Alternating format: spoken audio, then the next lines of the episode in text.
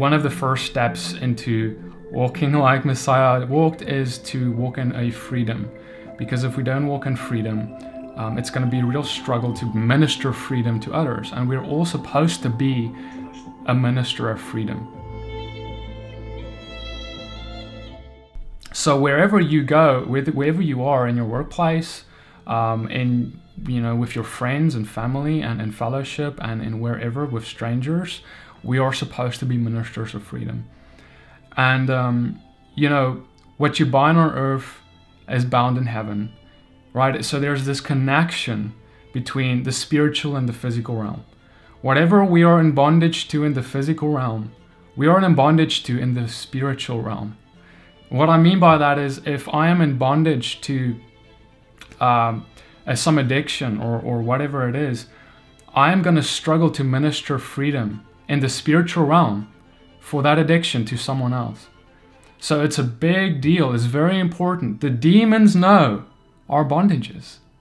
So that means that we need to overcome them. We need to win so that they would know our, that we've overcome because then they can be put in their place because they understand our authority. Because we grow in authority as we grow in freedom. There's a real connection. Yeshua could not be who he was and minister the freedom he did if he was still uh, deep entrenched in sin. But of course, he never was. So, but he offers that freedom to all of us, that freedom from sin. It's not just a, uh, a, philosophical idea, but a true, real freedom that we can all walk in if we uh, apply scripture to our lives. All right, so this is why general, generational curses is important to address because, as we'll soon discover, um, these things can run really deep, um, even into our bloodlines. And so, um, before I get into it, let me just say I know there's a lot of books written about generational curses. I, I feel like there's so much information about it, and I feel also that sometimes um, things can get a little very, very complicated when it comes to this topic. I think it's very simple, and we're going to keep it simple here. I think the scripture teaches simple principles that we can apply, and um, we don't have to know every demon's name um, to get freedom. Let me say it like that. We just need the name of our Father. We just need the name of Yeshua, and that means that uh, it's simple. So um, let's just dive into scripture um, as we begin here. Exodus 34, verse 6. Um, this is probably the most famous scripture in our Bible regarding generational curses. Um, this is where God talks about it uh, probably the first time. And we, we read the following The Lord paused before him and proclaimed, The Lord, the Lord, a God merciful and gracious, slow to anger and abounding in steadfast love and faithfulness keeping steadfast love for thousands, forgiving iniquity and transgression and sin, but who will by no means clear the guilty, visiting the iniquity of the fathers on the children and the children's children to the third and fourth generation. All right. So this is there's two very important principles I think in this text here, these two verses. The first is that the Father is merciful he is full of grace, and that those who, who come to him, in essence, with repentant hearts, that is, those who are turning from their sin, they are afforded great mercy. God says he's slow to anger, and in all these things, he's abounding in steadfast love and faithfulness. All these things he gives to those who are who come to him in repentance. But as for those who don't, that is what he describes as the guilty. He says he won't clear them. He says he visits the iniquity of the fathers on the children and their children and their children to the third and four, to the uh, third and fourth generation, and in some cases, I'm going to show you in a minute, even to the tenth. Okay, so um, this is important to to realize. Okay, there's this there's this there's this idea that our sin has an implication that is not just applicable to our lives. The consequences aren't just what we see here. And you may think, well, why? You know, I think one of the first uh, questions we can have is why could God allow our sin to affect our children and even their children? Like that seems that seems unfair, right? I want to submit to you that God knows more than we do.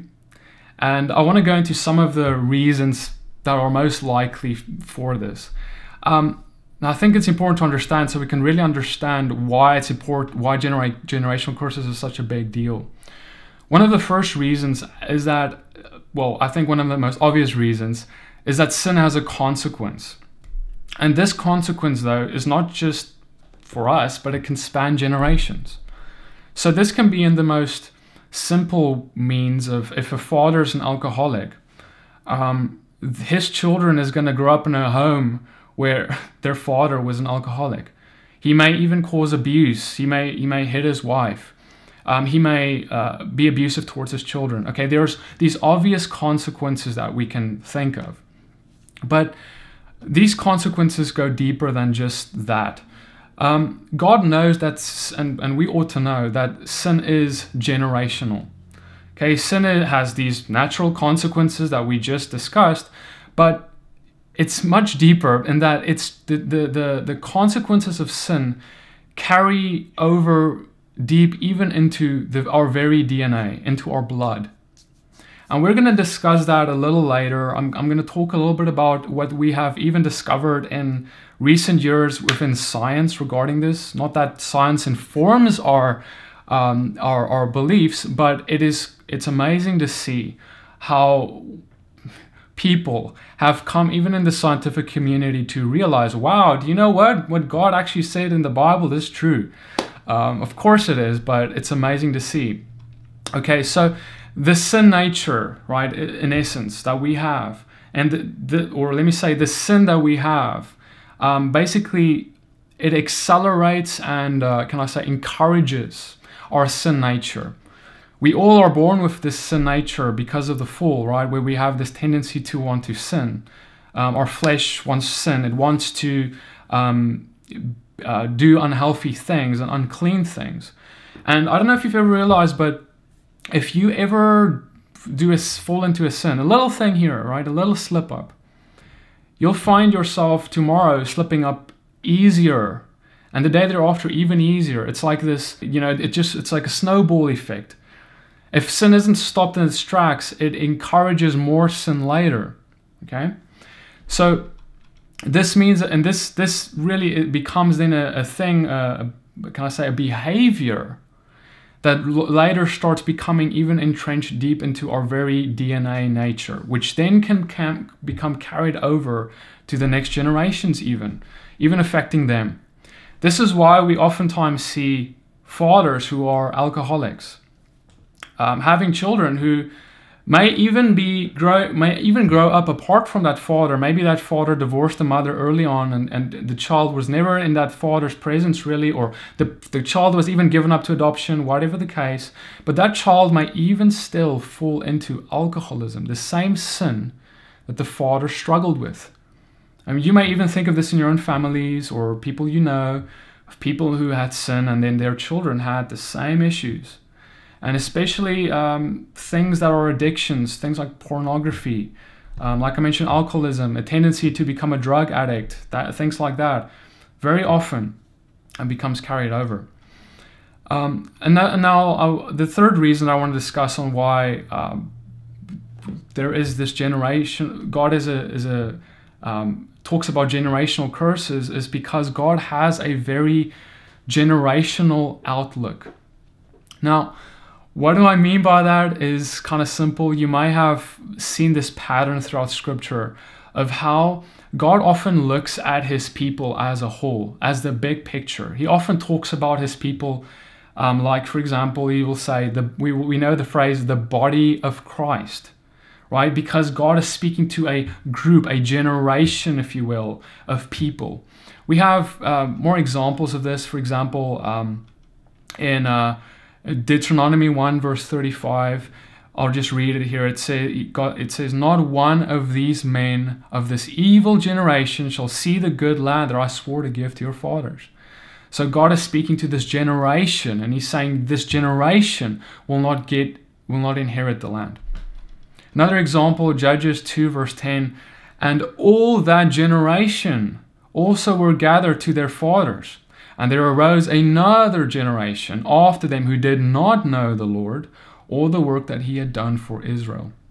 So we have one generation who followed Israel, another generation who didn't. God is looking at his people as a gener- as a generation. And so we also see this while, while this while this seems like okay, God sees us as a generation, um, it don't think that there God doesn't have grace on an individual, right? There's this balance. God is just, right? He, he sees individuals too. He sees we see in, for example, uh, Numbers 14, 23, um, and none of those who despised me shall see the land, right? That's what he said. But then he says, but my servant Caleb, because he has a different spirit and he's followed me fully, I will bring into the land into which he went, and his descendants shall possess it. Another example, Genesis 6, verse 9. These are the generations of Noah.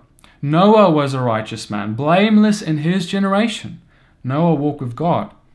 Another example is Moses, how Moses stood before God and said, God, if you want to take them out, you need to blot my name out of the book of life, if you all recall.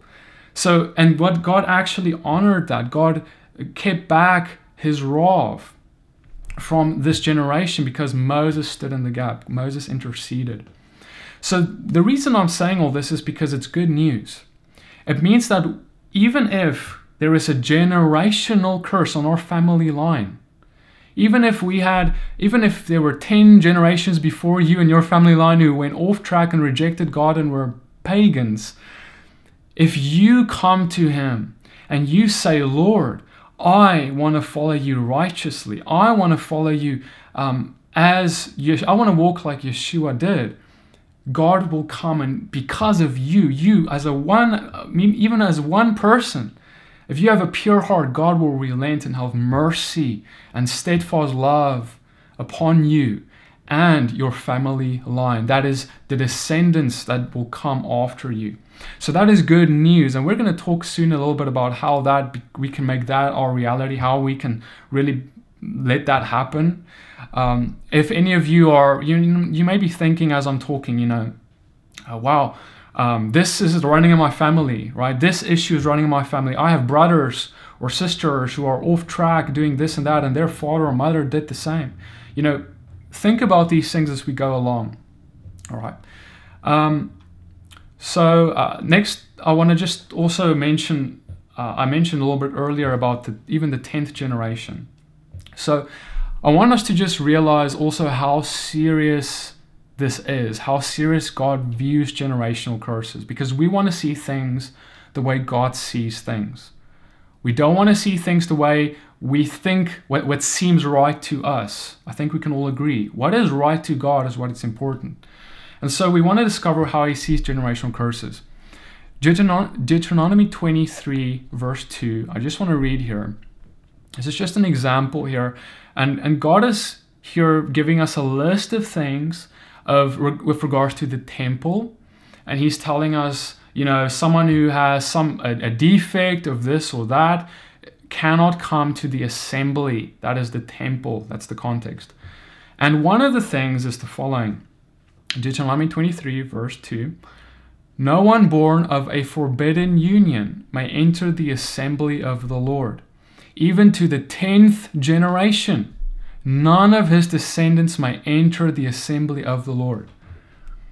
Now, I don't know about you, but that sounds like wow. Like, if you were uh, here, right, even into the first century, and you lived and you, and there was a temple, there's an operating Levitical priesthood, and you were maybe you were for, born from a for, from a forbidden union. That is, mom and dad came together, but they weren't married yet. That's what a forbidden union is. That means if you're born, you're the baby of that. You can't come near the assembly. You can't come to the temple. Not only that, if we go 10 generations back and there was someone who was born from a forbidden union in your line, and you're one of the children in that line, you can't come near the assembly of the Lord. I mean, that's just like, wow. Like, I don't know if you guys have ever read this, but it's like, wow. Like, the this just communicates the seriousness of this thing because God is here showing us how serious it is. And, and now, let's just be honest. Um, I don't know about you guys, but uh, well, most of us, even most of us sitting here, would probably be disqualified from coming near this assembly already. because how many of us have someone in our line who was born from a forbidden union? Okay? So we see now how God, and, and why, why is this? Like, God is, He's saying, like, I am so holy. I am so perfect. I am without spot and blemish. And just because you have a little bit of this in your blood, in your DNA, because this sin was in your family, even 10 generations later, you got a little bit of this in your blood, you can't come near my presence because you are unclean by that. That's basically what is being communicated. And it's like, wow. But there's good news. You see, the purpose of God's telling us this is He's communicating our need for a Savior. He says, You have generational curses. You have big issues and you have a big problem because you can't come near me. But I'm going to make a way for you. I'm going to send my son to come and die for you, for your sins, to spill his blood, his blood that is clean, without sin, without spot and blemish, so that you, so that intercession can be made for your blood, which is full of sin, so that you can come near me. You see, brothers and sisters, or well brothers the the the reality is is that he is yeshua is the cure for every generational curse all generational curses. He was sent as the savior to redeem us from this hopeless state that i just described to you. Uh, one of the many hopeless states we might find ourselves in uh, Isaiah 1 verse 18, I just want to read this. This is the hope promised. It says, Come now, let us reason together, says the Lord. Though your sins are like scarlet, they shall be as white as snow. Though, though they are red like crimson, they will become like wool. Look, when we, when we come into covenant with Him, we say, uh, Yeshua, come, save me. Right? He comes and he, he, he, he gives us salvation, all these things. And now we suddenly have converted because we say we follow him and we say we believe and we have faith and we are saved by faith. But of course, now what has to happen, maybe not from day one, but what has to start happening is we need to start changing. You see, brothers, the problem is, is we can't stay the way we were as we were before. When we come to him, things need to start changing. I want to read to you Hebrews 10, verse 26. For if we go on sinning deliberately after receiving the knowledge of the truth, there no longer remains a sacrifice for sins, but a fearful expectation of judgment, a fury of fire that will consume the adversaries. Anyone who has set aside the law of Moses dies without mercy on the evidence of two to three witnesses. How much worse punishment do you think will be deserved by the one who has trampled underfoot the Son of God, profaned the blood of the covenant by which he was sanctified, and outraged the Spirit of grace. Okay, so he talks about this thing called deliberate sin. And he says, if you continue in that while being in covenant, you're trampling underfoot this covenant that we have in Christ. You're trampling underfoot the Son of God. And so there's this, there's this, there's this thing we need to audit our hearts in because we need to ask ourselves, are we in deliberate sin? Now, what is deliberate sin? Okay, because it's not all sin, it's deliberate sin. Because uh, we read in, in James that not if we say we're without sin, we're lying, because we all make mistakes. We all um, fall short of the glory of God. But there's that and there's deliberate sin. There's this sin which comes from either rebellion, it comes from I don't care, maybe, about God's instruction, or it may even just come from not taking uh, what God said seriously enough. Whatever the motive, it's deliberate. And it's different from an addiction in terms of where there's a, an addiction in the flesh, which we um, which takes over us. For example, um, if you've ever spoken or known a drug addict, you'll know that it's not as easy as saying, well, stop doing drugs. Right? There is an addiction in the flesh. There is a, an, a, a power in their, that their flesh has over them that is not as easy as just saying no, because it's, it's much deeper than that. And so, someone who is doing, going, sinning from that place, that's not deliberate sin. they may have a heart of being like, God, I don't want to do this. Lord, forgive me, forgive me, help me to overcome this. And that's different. That's not deliberate. So we need to make sure that our heart is always in that place that if we do sin, we are in a place of a, with a repentant heart. We're coming before Him and saying, Lord, forgive me, help me, give, empower me. Because, brothers, He is our empowerment. You can't overcome sin on your own. He is the only. Uh, you, if if it if if we could overcome sin on our own, we wouldn't need Him. Then the solutions of the world would help. But it's not that way. We must do so by the power of the Holy Spirit.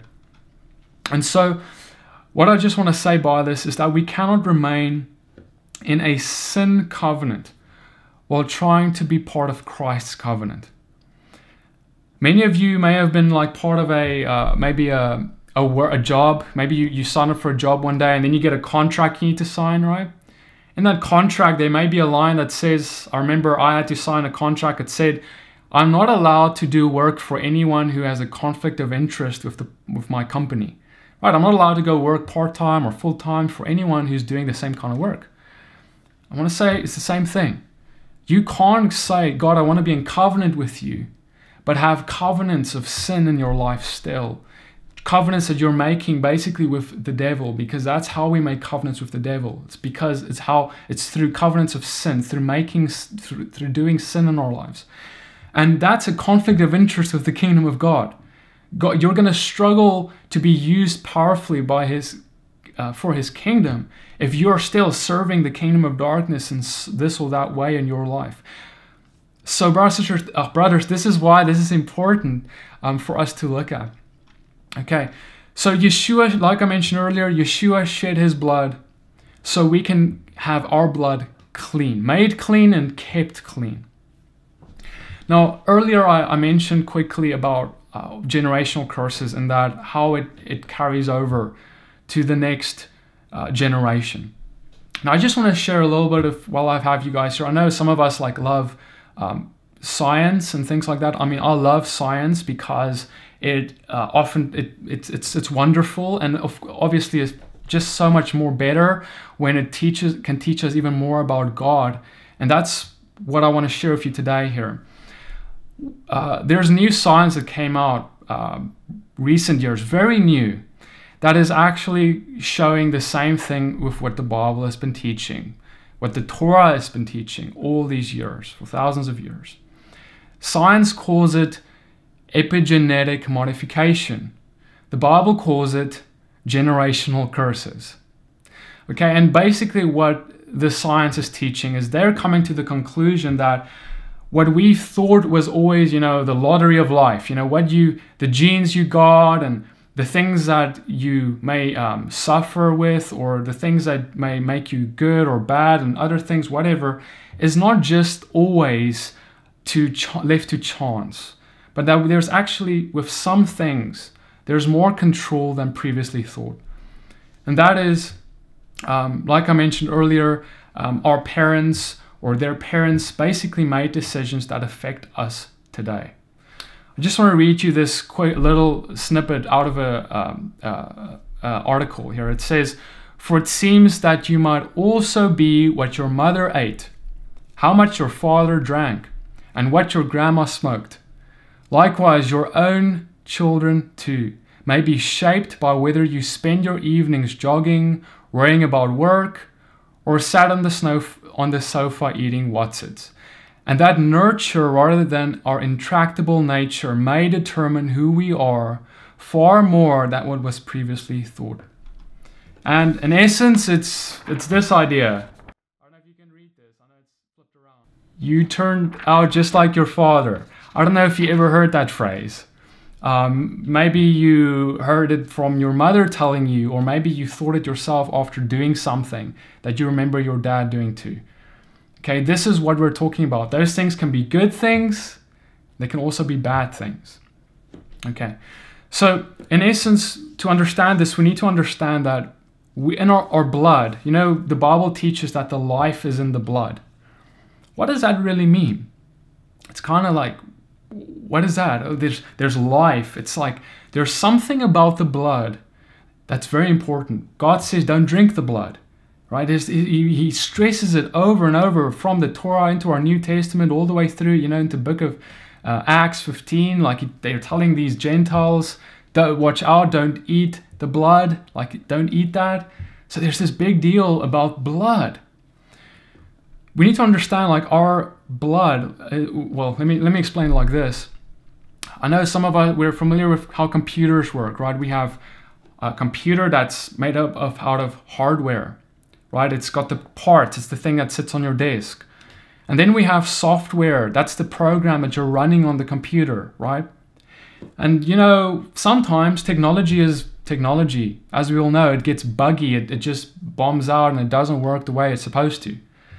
Usually it's because the software has bugs. It's because something is wrong in the software. And that causes our computer hardware to not perform as it's supposed to. It not it's may not even perform at all. And that's how it is with our DNA. Our DNA, that which is in our blood, is like the software to our hardware. That is our body. Okay? And so because of that, oftentimes what goes wrong is actually in the software. And that's actually what causes our hardware, our body, to start um, manifesting problems, if you will. So um, basically, when something dramatic happens in our life, whether that's environmental, maybe a traumatic event, someone dies near you, maybe there's abuse, you were abused, um, whatever, something dramatic happens in our environment, or maybe um, um, the uh, decisions we make. So, in other words, we decide to make to to sin.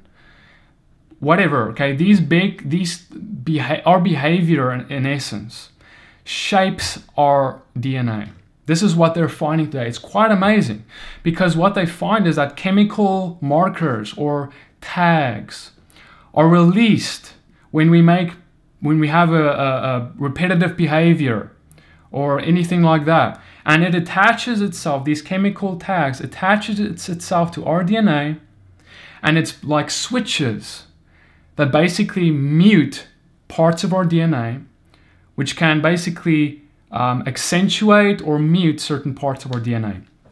Okay, so this is all just like science talk, right?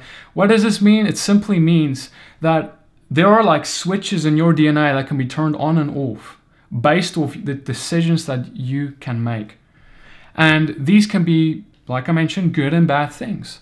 Bad things, for example, like it can even uh, contribute to the development of cancers, criminal tendencies, sleep disorders, bad habits like smoking, drinking, porn addictions, drug addictions, etc. The list goes on. Okay? I'm quoting things now that the scientific community is coming to. We don't have to know that the science is teaching this. The Bible has been teaching this all along.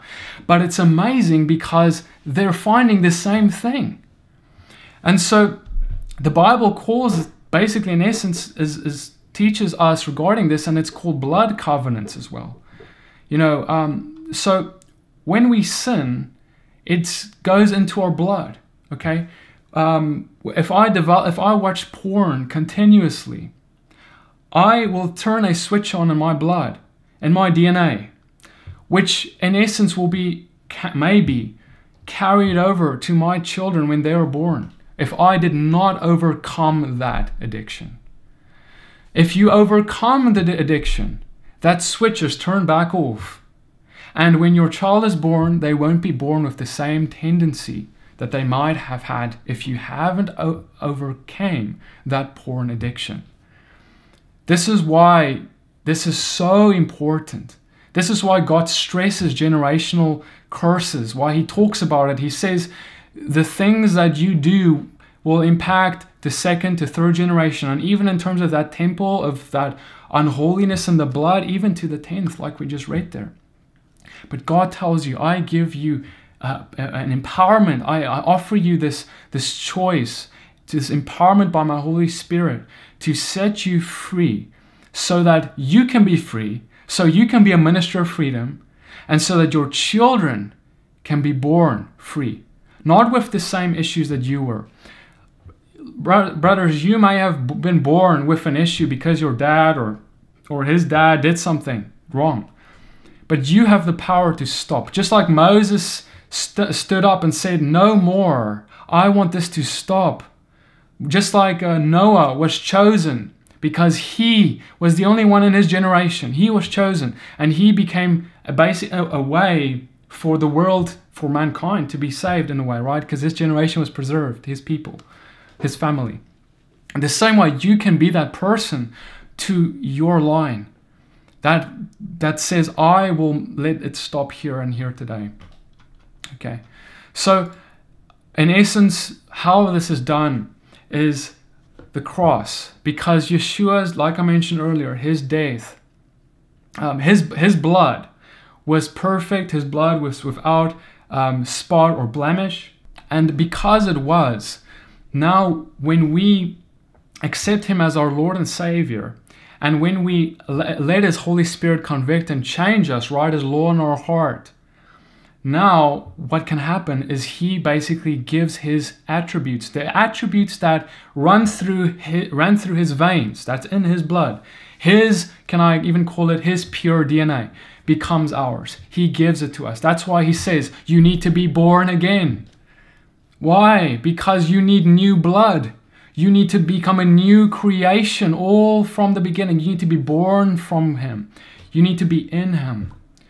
Because then you can now manifest His character because you have Him in you. So the bad news, okay, like we mentioned, is your your grandfather, your great grandfather, whoever, okay, your your dad made decisions that may be affecting you today. But the good news is is that there's salvation and his name is Yeshua. So, in a way, you can think of it that you are like a co programmer with God of your genetic code, and that everything that's may happen to your children is not. Com- there are things that are out of our control, of course, and, but there are things that aren't.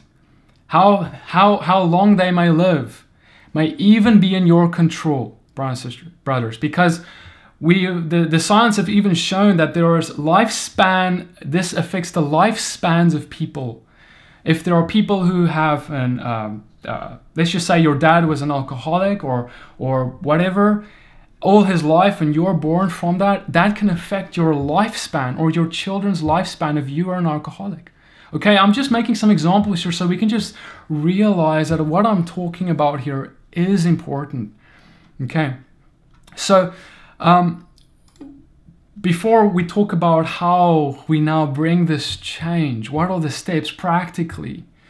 I just want to also say that there's also this notion out there, this idea that if you have an issue, you know, if you have been addicted to pornography for a long time, you've struggled with alcohol, you've struggled struggled with some drug, or okay, insert your blank, insert insert the sin here that you have may have in your mind, whatever um, people, some people think that that will always be a part of you. That will always be um, something that you'll just have to deal with. Okay, and I, I just, I just want to say, like, I, I don't know, because God, He comes and He says, "Look, I'm going to give you a new identity. I'm going to make you a son of God. That's who you. That's who you are, a son, not a sinner." a son. We were sinners, but now he's making us a saint, a son. He's saying, I want to give you a new identity. You're not a drug addict anymore. You're not a pornography addict or a whatever. I am making you a son. When that, uh, you all know the story of the prodigal son. When that dad welcomed his son home, he wasn't saying, Oh, my son who dwell with the pigs, welcome home. No, he's saying, Welcome, my son. Because if we always look at ourselves through the lens of our sins, how will we ever become what how God sees us? Okay? If we are it is good to see to notice when we sin. It's good to repent. It's good to know of our sins, of course. But it is another thing to continuously dwell and look upon our sin. Let me say it like this. If God is coming into the room if He walks into the room and He is in your presence, He is right here in front of you, I promise you, you're not thinking about your sin. I don't care how addicted you are. I don't care. You're not thinking about sin because His presence, His light is here. And because His light is here, all the darkness, all the sin, it can't have any place. I bet, try, try watching pornography while praying to Yeshua. Try drinking while, while praising God. Okay? When, or, or falling on your face and, and worshiping Him. Like, try doing it. You, you will really struggle to do these things in His presence because His presence brings conviction of sin and His presence br- brings that holiness. And because we see Him, we don't want any of that anymore. But if we're not in His presence, but we're looking at our sin all the time, for good or bad, we're looking at it, but we're not in His presence, yeah, you're to look at it and you're to drive right into it. It's like when, I don't know if you've ever, if any of you have driven a, a bike, right? And you're, you're driving that bike and you see a rock on the road. You know, if you look at that rock, you're to hit it. Don't look at the rock. Look, you look kind of just in, in the general area and you'll be able to outmaneuver it, right? It's the same thing. But if you look at Christ, you can be free. So None of this talk of, oh, this is, you're always going to be an addict. No, this is not always going to have to be a part of you unless you want it always to be a part of you. I can I can tell you guys myself. I remember many years ago I, I struggled with uh, pornography myself. Um, and I remember one day I was so, uh, uh, you know, I've, I've said sorry to God before. Oh God, I'm sorry. And I just do it again. Oh God, I'm sorry. And I just do it again. And it's kind of like whatever. But then I received a revelation. God came and gave me, gave me a revelation of how serious my sin was and how He really truly saw it. And once I could see the sin for what it was through His eyes, I actually I remember I had a day of a true repentance. A day of like, wow, like, God, this is what I remember crying in repentance. I remember begging Him to forgive me. I remember there was something different in that repentance. And that day I dropped it cold turkey. I never looked at pornography again after that day. And I never, and look, uh, was I ever tempted again? Oh, of course. But there's a difference between being tempted and falling into that temptation, falling into that sin again. Yeshua himself was tempted. There's not, we will all be tempted, oftentimes tempted in many things. But what do you do with that temptation? Will you be like him in the wilderness to say no, or will you fall for the enemy? So, what is the solution to our generational curses or our issues? Obviously, it's Yeshua, but there is there is a pattern laid out in the gospel that is called the gospel. That is that is what we ought to follow. And you may know it, but I want to say this again because there may be a step you've missed. Um, we all know that it starts with belief. We all know it starts with believe and ask Him into your heart, of course, wonderful. But then we have repentance. Repent. There's no belief, true belief, if you don't have repentance. True repentance and resent being sorry for your sin. Okay? And then we have shortly thereafter baptism in water. Not six months thereafter, uh, a day, two, a week, two weeks thereafter. Shortly thereafter, think about the eunuch on the road. He was baptized right there. What forbids me from being baptized? Nothing. Get baptized. Boom, right there. Because the moment you repent, baptism follows. That's the next step. Thereafter, well, we have baptism in water, and then we have baptism in the Holy Spirit. Okay, that is the Holy Spirit has to come and fill us up.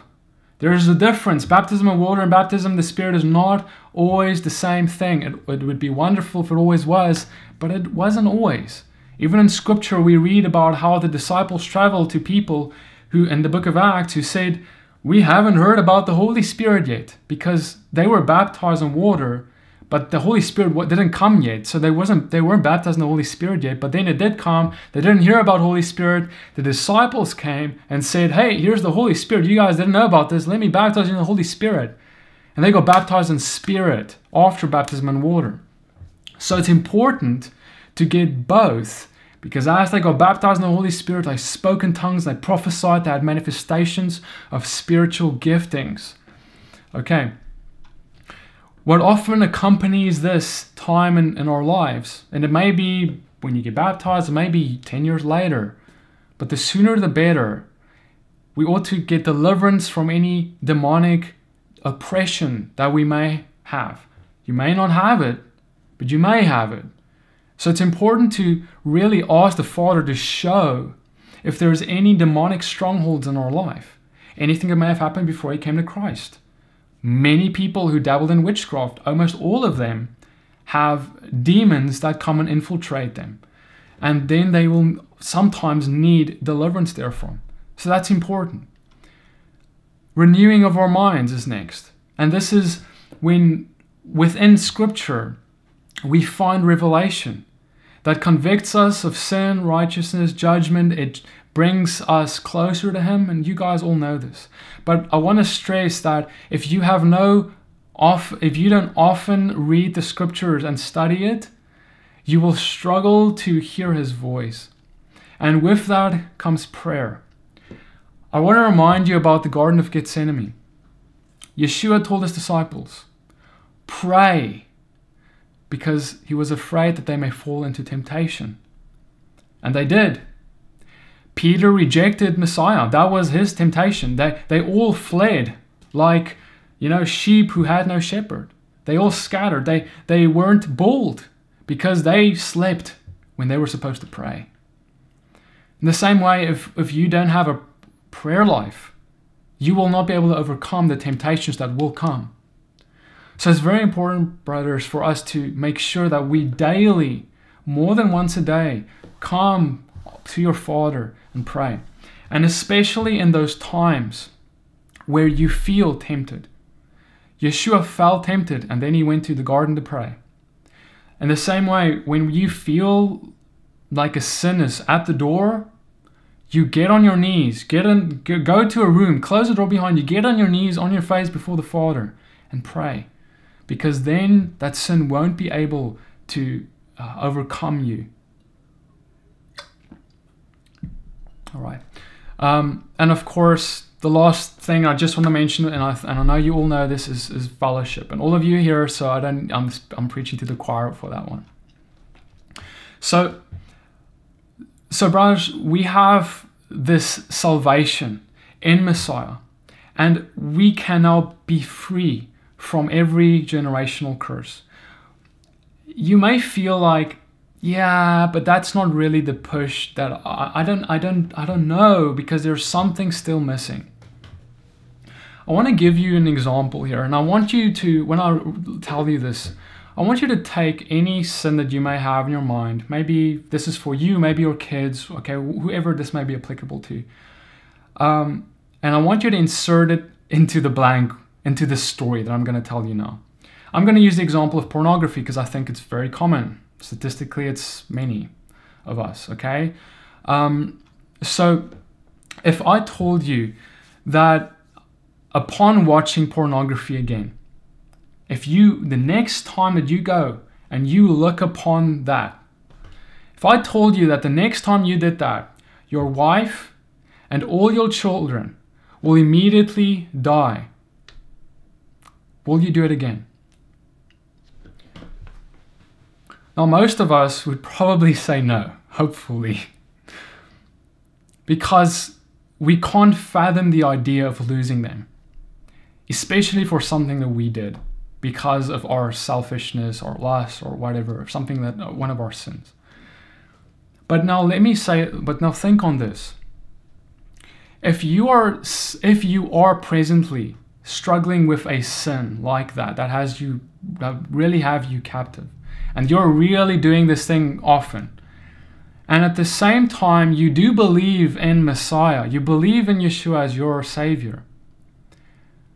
What you are, you may not know it, but what you're really saying is that you love you, your family more than Yeshua.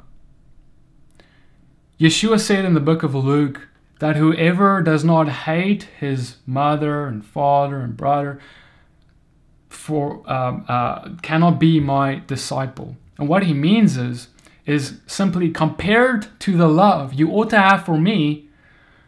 They're not even supposed to be on the map. You ought to love me so much that if it meant that you need to deny everyone, that you'll be willing to deny all of them to follow him. That's what he's the point is, right? Doesn't mean we actually hate anyone. That's not what we ought to do. He doesn't teach that.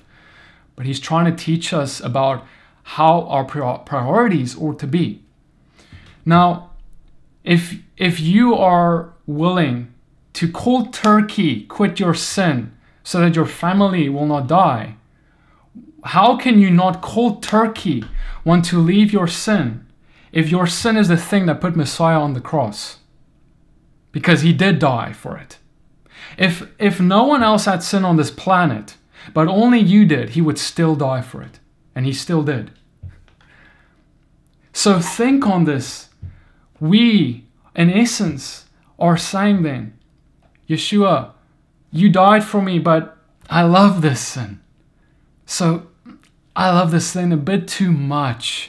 See, we have to be careful. This is really what he is also talking, what was written to us in Hebrews 12.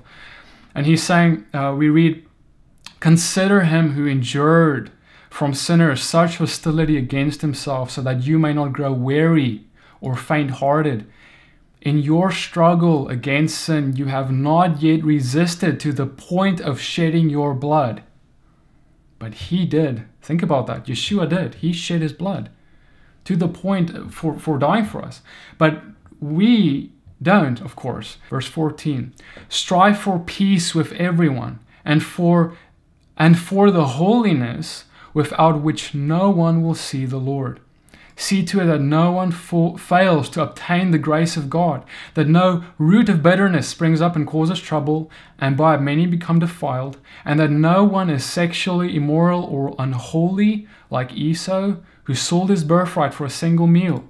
For you know that after ha- afterward, when he desired to inherit the blessing, he was rejected, for he found no chance to repent, though he sought it with tears.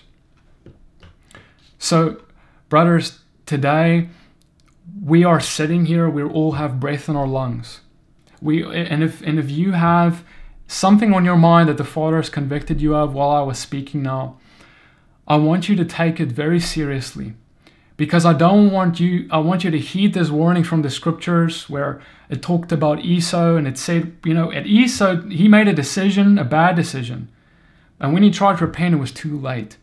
Even though he cried, even though he was sorry, it was too late. And so Messiah himself said, Many will weep, many will be sorry, but it will be too late. And so, with our sin, we need to take our sin so seriously. We need to make sure that when we come before the Lord, we are clean. He has given a spirit that will empower us to be clean. So let's take a grab a hold of it. Okay. I just want to pray regarding this quickly for us all. Okay. So, Father, Lord, I just thank you, Father, for, Lord, I know this word is hard. Father, I thank you that you gave this word, that you spoke it.